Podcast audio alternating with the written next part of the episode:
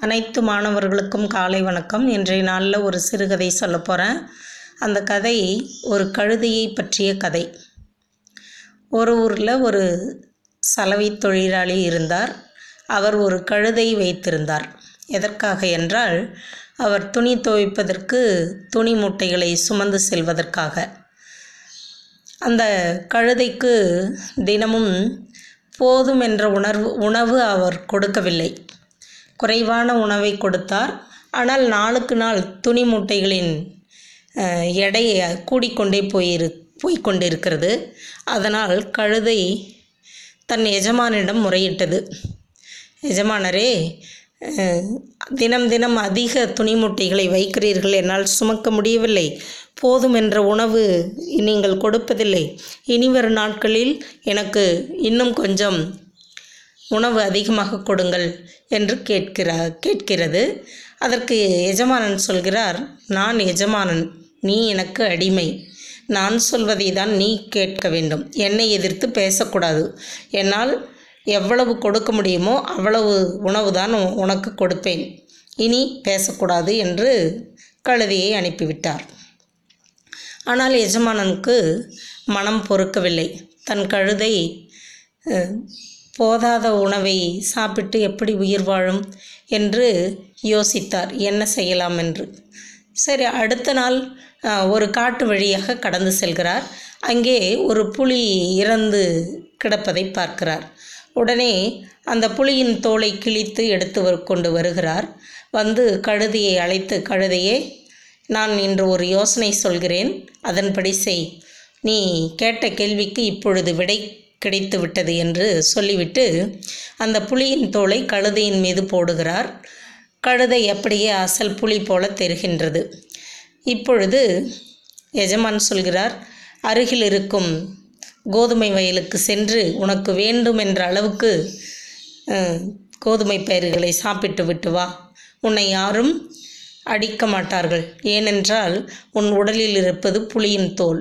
புலி என்றால் அனைவரும் பயப்படுவர் என்று சொல்லி அனுப்பிவிடுகிறார். முதலில் கழுதைக்கு பயமாக இருக்கின்றது. பிறகு சரி எப்படியாவது நாம் சாப்பிட வேணுமே என்று நினைத்து கொண்டு கழுதை எஜமான் சொன்னபடியே போய் அருகில் இருக்கிற கோதுமை வயலில் வயிறார சாப்பிட்டு விட்டு வருகிறது. இது ஒரு நாள் இல்லை தொடர்ந்து இப்பணியை செய்து கொண்டே இருக்கிறது. தினமும் கோதுமை வயலுக்கு போ சென்று வேணும் என்ற அளவிற்கு சாப்பிட்டு விட்டு திரும்ப வந்துவிடும். இது தொடர்ந்தது. அந்த கோதுமை வயலுக்கு சொந்தக்காரர் தினமும் ஏதோ ஒரு மிருகம் சாப்பிட்டு போ வயலை பால் பாழ்படுத்துகிறதே.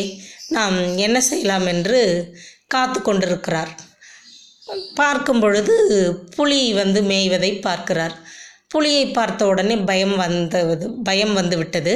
அதனால் அருகில் இருப்பவர் தன் மனைவி அருகில் இருப்பவர்கள் நான்கைந்து பேர்களை கூட்டிக் கொண்டு வந்து பார்க்கிறார்.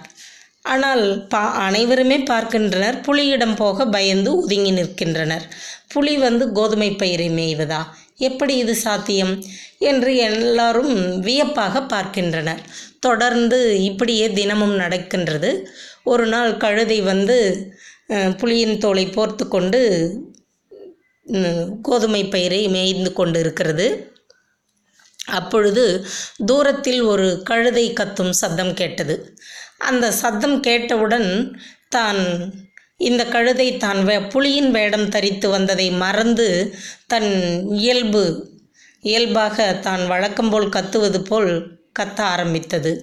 உடனே கவனித்து கொண்டிருந்த விவசாயி பக்கத்து வீட்டார் அனைவரும் சேர்ந்து வந்து அனைவரும் ப தடிகளை எடுத்து கொண்டு வந்து கழுதையை அடி அடி என்று அடித்து சாகடித்து விட்டனர். அடுத்தது இரவு நேரமாகிவிட்டது. சலவை தொழிலாளி கழுதை வரும் என்று காத்து கொண்டிருக்கிறார். கழுதை வரவில்லை. அப்புறம் தேடி கோதுமை வயலுக்கு வந்து பார்க்கிறார். கழுதை இறந்து கிடக்கிறது. மிகவும் வருத்தப்படுகிறார். இக்கதையிலிருந்து நாம் தெரிந்து கொள்ள வேண்டிய நீதி என்னவென்றால் உண்மையை மற மறைக்க முடியாது.